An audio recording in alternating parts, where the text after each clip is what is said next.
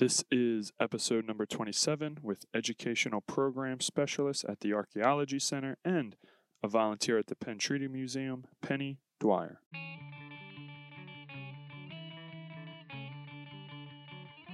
Welcome to the We Love Philly podcast.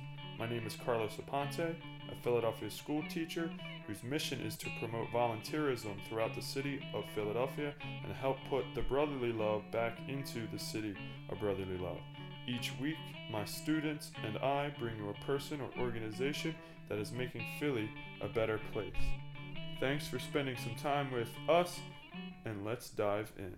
Author Ernest Yaboa once said the best way to make true history a lasting legacy is to make it a lasting subject of learning. And William Penn once said, Right is right, even if everyone is against it, and wrong is wrong, even if everyone is for it. Welcome, everybody, to the We Love Philly podcast. Penny Dwyer, our guest today, is someone that helped me early on in my educational career, and she was someone that really inspired me to get more involved with community programming and getting students out into the communities. On this episode of the podcast, we talk about how it only takes a couple friends to create a lasting legacy in your city. We also talk about the results of the archaeological dig that's been going on along I 95 in the Fishtown, Kensington area. It's been almost a decade that they've been doing highway work all along Kensington, Northern Liberties, Fishtown. We get into what was found during that digs in reference to uh, Penn Treaty Park and the Penn Treaty Museum and all the cool artifacts that they found. We also talking about what Indigenous Peoples Day looks like in Philadelphia. There's been controversy all around uh, Columbus Day in the past couple years, all around our country, and we're actually going to be volunteering for Indigenous Peoples Day at the Penn Treaty Museum on October 12th from 11 to 5 p.m. at Penn Treaty Park at the museum, which is right across the street from Penn Treaty Park. So if you uh, want to come and volunteer or you want to just come enjoy Indigenous Peoples Day, the Penn Treaty Museum is a brand new museum. It's now open to the public two days a week on Thursdays from 12 to 4 and on Saturdays from 11 to 3 p.m. If you want to learn more about the We Love Philly program, you can check us out at welovephilly.org. Uh, you can follow us on Instagram at We Love Philly and on Facebook at We Love.Philadelphia. If you know a student who's 16 to 21 years old who is interested in joining the We Love Philly program absolutely for free, check out our website. There's a link on there called Enroll Now, where students in the Philadelphia area can enroll into the We Love Philly program as long as they join the high school in which we are stationed at, which is One Bright Ray Community High School. So if you know a student who isn't enjoying their high school experience and the regular high school model hasn't worked for them in Philadelphia, check out onebrightraycommunity.org or go through our website and you can enroll enroll at the school, just make sure you're enrolling at the Fairhill campus because that is currently where the We Love Philly program is stationed and they could do the program absolutely for free. So we hope you enjoy this episode with Penny Dwyer.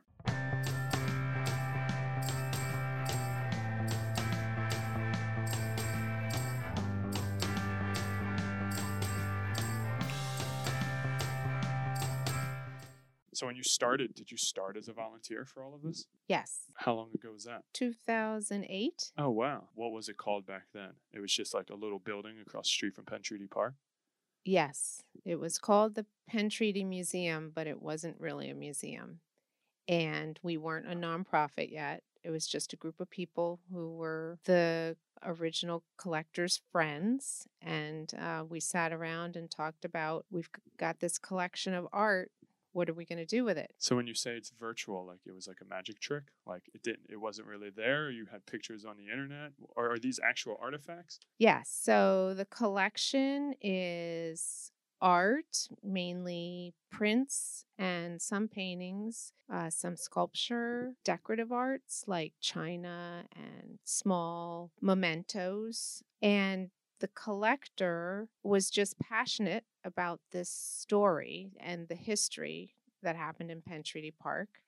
And he wanted to share that and to tell people about what a unique moment it was in Philadelphia history. So we had this collection and we had the use of a building, but we didn't have any money. And so we thought, well, let's make a virtual museum. We'll do a website and let people sort of discover the story and learn about it and we'll put links to other institutions so it was sort of smoke and mirrors at first Yeah. we didn't really have a museum and we didn't have a staff and we didn't have money but we started networking and planning events with other groups and we eventually became a nonprofit and the collection was formally given to the nonprofit from the collector Oh, cool. And we established a board to be responsible for the care of that collection and we started doing more research. Then we started doing some educational outreach and my background was in museum work often with an educational part to it and i really enjoy working with kids so Yeah, this was 100% community friends who wanted to keep the, the story alive of Penn Treaty. correct And that's how it started. And now you're a nonprofit organization. You do educational outreach. You've had to open a museum that's actually there, not smoke and mirrors, a, bu- a big collection. You've partnered with huge archaeology organizations. And now this is where you are only 11 years later. right It's unbelievable. it is unbelievable it's unbelievable that we all stuck with it too yeah. because there was a lot of time there were a lot of years that we didn't get very much accomplished Yeah. but one of the groups we started partnering with were a bunch of archaeologists who were excavating also starting about 10 years ago or more they started to excavate in the areas of Fishtown and Northern Liberties and Port Richmond for PennDOT and Federal Highway as they mm. put all the renovations to I 95 in, which is a project that's been going on for over 10 years now. Yeah. It's not complete. Yeah, I've lived in Port Richmond for four years, right when they just started it. And I was like, this looks like it's going to take a while. Yes, it is pretty disruptive to Yeah. the communities. However, I think if you take a look at the older parts of the mm-hmm. highway, Yeah. If you ever look at the underside, Oh, yeah. you understand why Oh, they're it's doing this. It's it's oh, it, it really needed to be done. an improvement. So, what did they find? First of all, they're required to do these excavations because of the federal law that the Historic Preservation Act of 1966 requires them to investigate if it's going through a culturally sensitive area because they're using federal money. They're required to do this. So they hire archaeologists to do a lot of research before they start. They look at all sorts of records, historical documents, maps, and then do some sampling in the areas where the ground is going to be disturbed.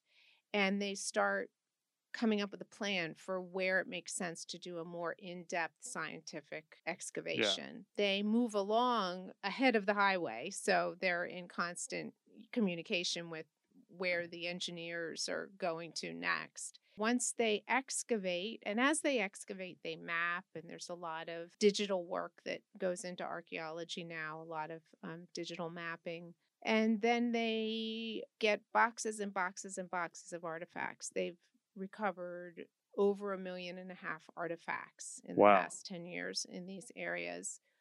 And uh, they process them, you know, clean, Wow. mend, analyze, do a lot of studies, a lot of writing about what they're uncovering.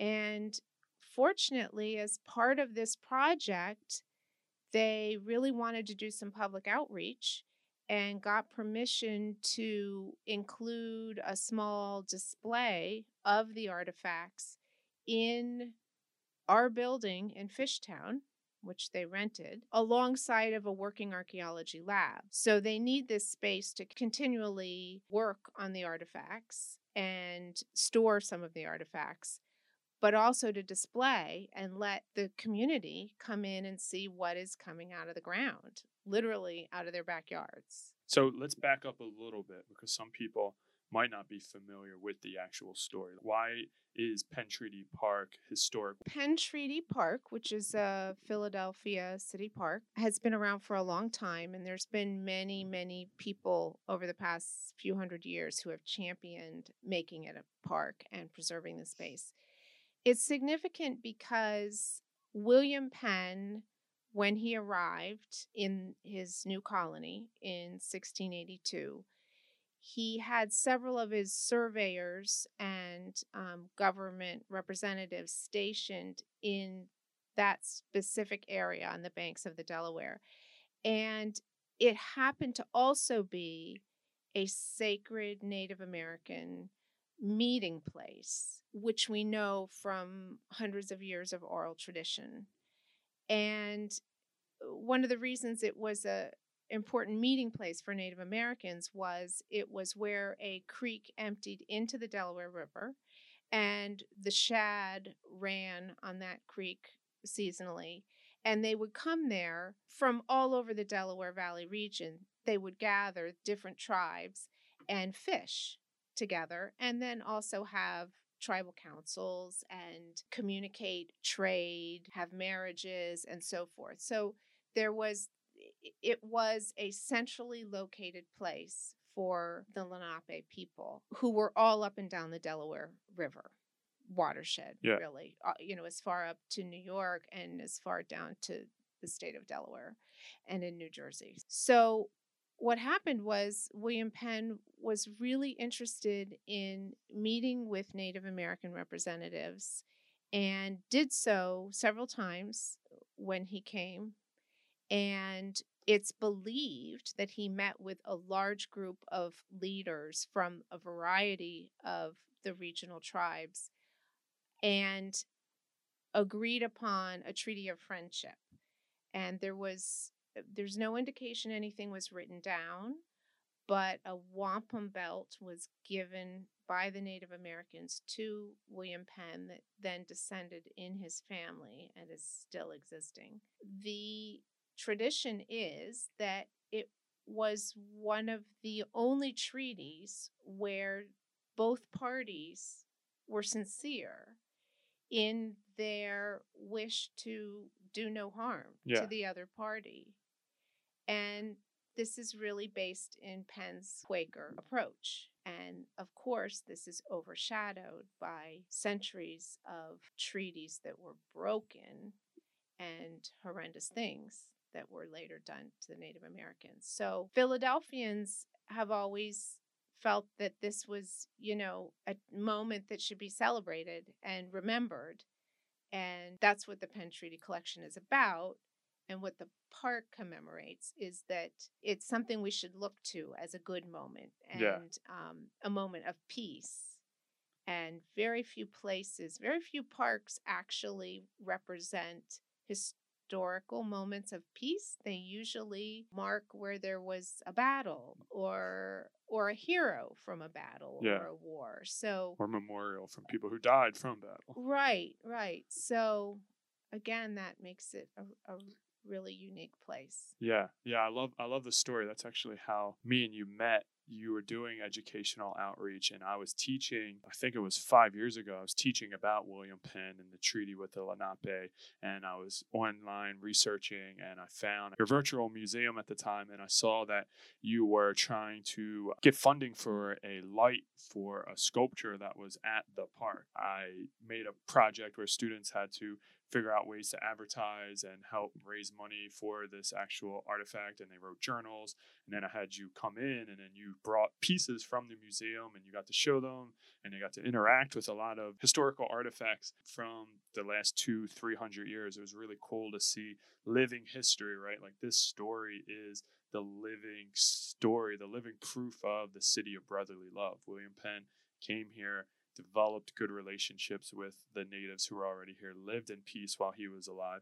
You don't really see too many cities in the United States that are living proof of a man and his ideals that carry on to present day, right? This happened in 1682 and it's now 2019 and it's still city of brotherly love. It's still remembered. Now there's people in the community like like you were saying earlier doing something about it. Now there's more artifacts that are being found because of what happened it, at the sacred meeting place. And it's really cool to see history coming back to life in 2019 from an event almost 400 years ago. I remember your students back then were some of the first people to really ask us difficult questions. Yeah.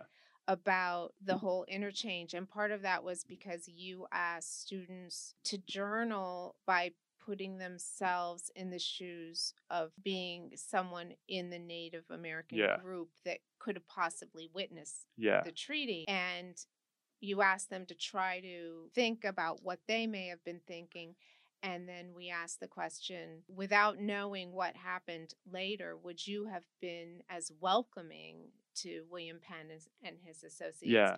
as Chief Tamanend and his associates were? I succinctly remembering one of the students turning it around and putting it to us and saying, well, would you have been? Which was really hard. I mean, it was it was a good lesson in really, you know, history allows us to look back with all of this perspective, but what would it have been like for them in that moment? It's really impossible to know, but that's a great way to help kids understand history. now it's it's jogging my memory. I remember the class being a 50-50 split. Like half of them were like, "We're not signing that. We don't know you," and the other half were like, "Yeah, but he learned our language. He he he did our customs." And then some kids were like, "No, no, no, no, no. He just did that because he wanted this." And it was cool to see the interaction and. It, it still ended up just like being a peaceful debate. It didn't have to be anything more than would you have done this at this time? Thank you. I, I forgot all about that. so, what can people expect now? They come to the Penn Treaty Museum, which is now sort of open to the public. Well, yes. So, because we were able to partner with the Archaeology Center, we are now open two days a week. We're open Cool. Thursday afternoons and Saturday afternoons. It's all the same building. So, when you enter, you're in the Archaeology Center and you can see quite a few artifacts. You can talk to archaeologists working in the lab. And then you can visit the Penn Treaty Galleries, which are two rooms of pretty much the nicest things in our collection Yeah. with some interpretation. Usually, we have one of our volunteer board members there in uh, the galleries to help visitors understand what they're looking at. This is all right across the street from Penn Treaty Park, which is also a beautiful waterfront park and in the middle of Fishtown. So it it actually is a nice Saturday afternoon destination. Yeah, definitely. I've been lucky enough to be invited by Penny to some of these board meetings, and it seems like everything that's going on at the Archaeology Center at Penn Treaty Museum is completely volunteer based. Are you looking for volunteers? Can, is this a place where people, if they come to the museum, they could sign up for a slot and maybe help show people around the museum or give a quick tour? What does a volunteer at Penn Treaty Museum look like? I would say if it was a volunteer who wanted to be involved on a regular, ba- somewhat regular basis, I would train them to be able to talk like a docent in our little galleries. Yeah. We also have special events this weekend. We are going to be open while another group is hosting Indigenous Peoples Day in Penn Treaty Park. This is an event that annually takes place in different parts of the city. This year, we're lucky to have it That's cool. happening right across the street because that is related to both of our collections. The Archaeology Center and the Penn Treaty Museum will be open extended hours on Saturday so that visitors to Indigenous Peoples Day can also see our collections. So, volunteers who might want to help us with this event are very welcome because we'll probably have a lot of people coming in and out and we're interested in people distributing our brochure in the park so they make sure they don't miss visiting the museum Yeah. while they're in this corner of the city. my students and I will be volunteering there, and it's it's cool that it's happening for Indigenous Peoples Day. It also brings me back to previous lessons I've done, and I do it every every year where we take Columbus Day and we figure out this is what's going on nationally with Columbus Day. Here's excerpts from Columbus's journal. This is what happened. Now we're going to have a town hall meeting to figure out should we change the name? Should we completely erase the holiday or should we just keep it the same way? And this is the first school year that my program doesn't have off for Columbus Day. So a lot of students are like, "Oh, come on, what happened? We're just we're we're we're keeping the name the same, but we lose the day off of school too." And I'm like, "Well, we're going to go and volunteer for an Indigenous Peoples Day on what was that, October 12th, right?" Yes, on Oct- Saturday. Yeah, on October 12th. So maybe maybe we can come back and be like, "Hey, we should still have this day off and call it Indigenous Peoples Day. This is what Philadelphia is doing on the ground to to celebrate the Lenape, who are the indigenous people in Philadelphia. Are there actually going to be representatives of the Lenape clan at the park? Yes, Oh, uh, there cool. will be members of the Nanticoke Lenape will be there who are uh, primarily in South Jersey. Oh wow. And there will be lots of demonstrations and singing and drumming and dancing. There'll be a lot of artists and vendors and foods available.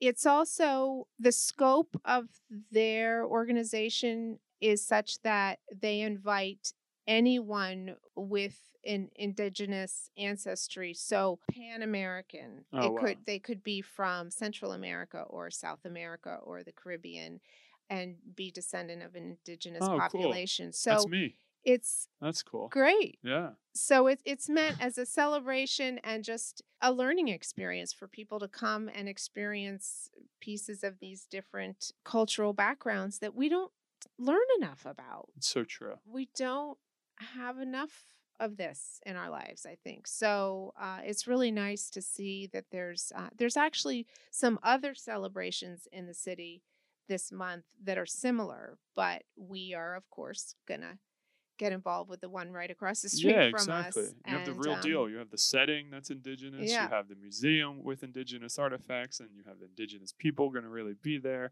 And yeah, and the park itself is is absolutely beautiful. You're right on the Delaware River. It's so big. It is. Yeah. It really is. I'm assuming that wacky things have come through the museum that people have tried to pass off as an artifact. You mean that we have dug up uh, that Ye- not actually old or Yeah. What's the wackiest thing that has been found? some people in the neighborhood might be familiar with a little figurine called the Moon Man, who is a porcelain. It was just a decorative piece that people might have put on their mantelpiece a little over a hundred years ago, and he was pulled out of a privy. So a privy was an outhouse, and people would dump their garbage down the privy particularly if the privy was at the end of its life, they would just fill the hole up and dig themselves another outhouse in their backyard.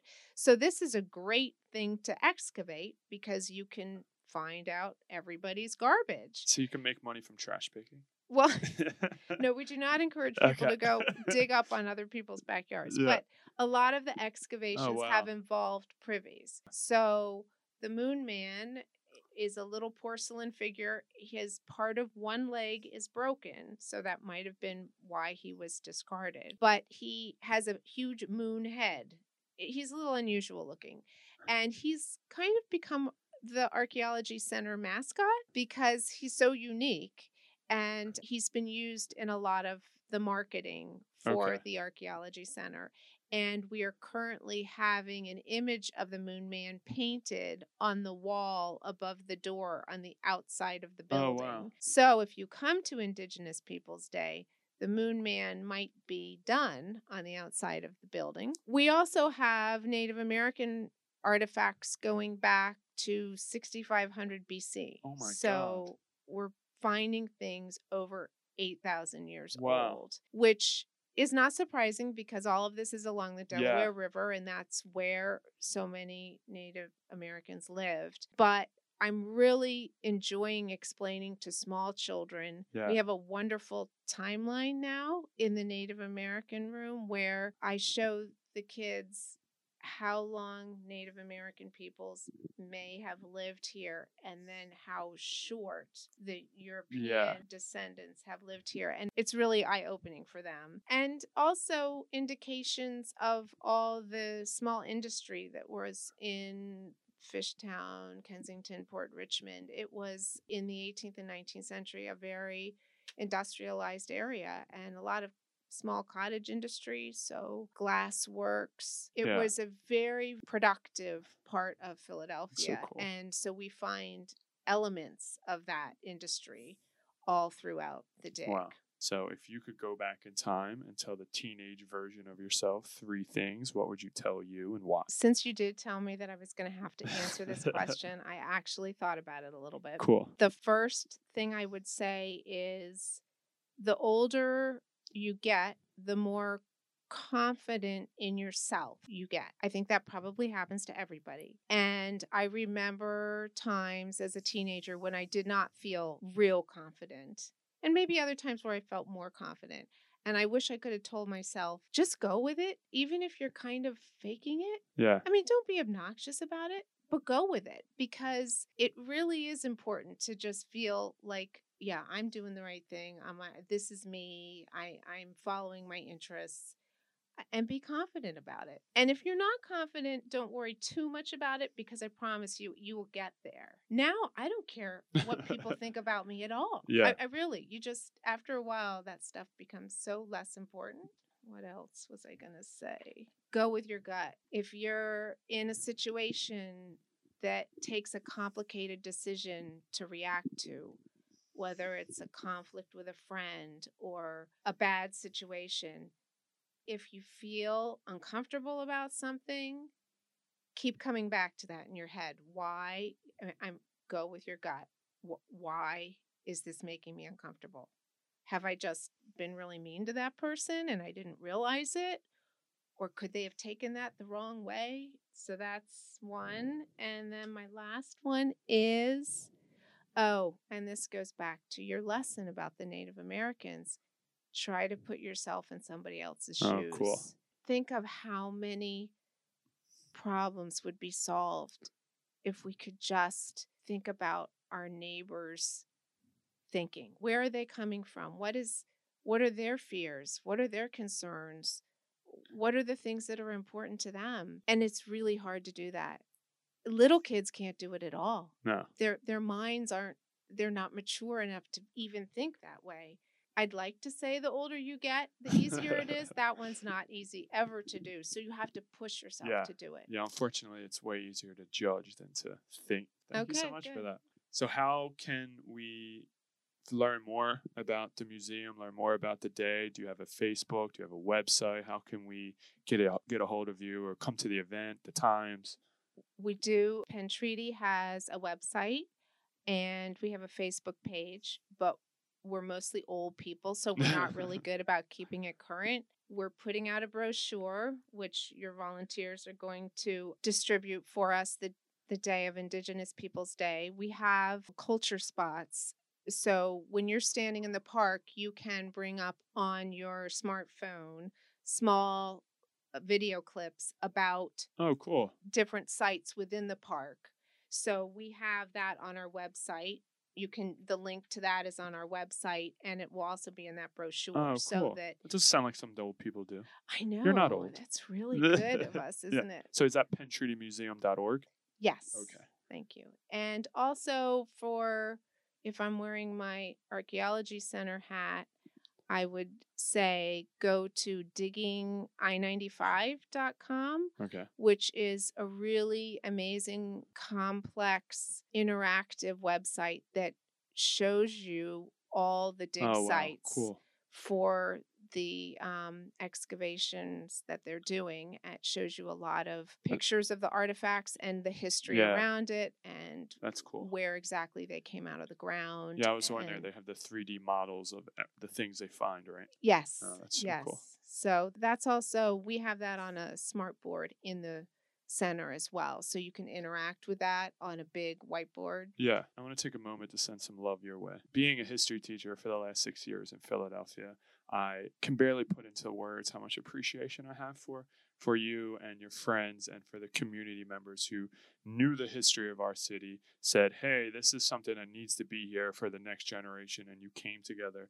And even though there might not have been a solid plan in the beginning, even though there might not have been the resources in the beginning, you knew what needed to be done, and your friendship and love is what carried it to what it is today. 11 years later, you're putting on events, you have a museum, you have all of these really, really cool things that the next generation can learn a lot from. Because this, this, the story is my favorite story uh, about Philadelphia, and for you to keep that story going probably influenced me in some way, shape, or form in learning about it throughout my lifetime. So thank you so much for that. Thank you, Carlos. That Yeah. was really sweet. So one last question: What's your definition of love? Love is my family. I am lucky to have a husband and three children who are 23, 20 and 17. So they're still driving me crazy, but they are the most important thing I've produced in my life. And I love that expression family chooses you and you fam- choose your family. And there's all kinds of families. Go out and make one or find one. Thank you for your time.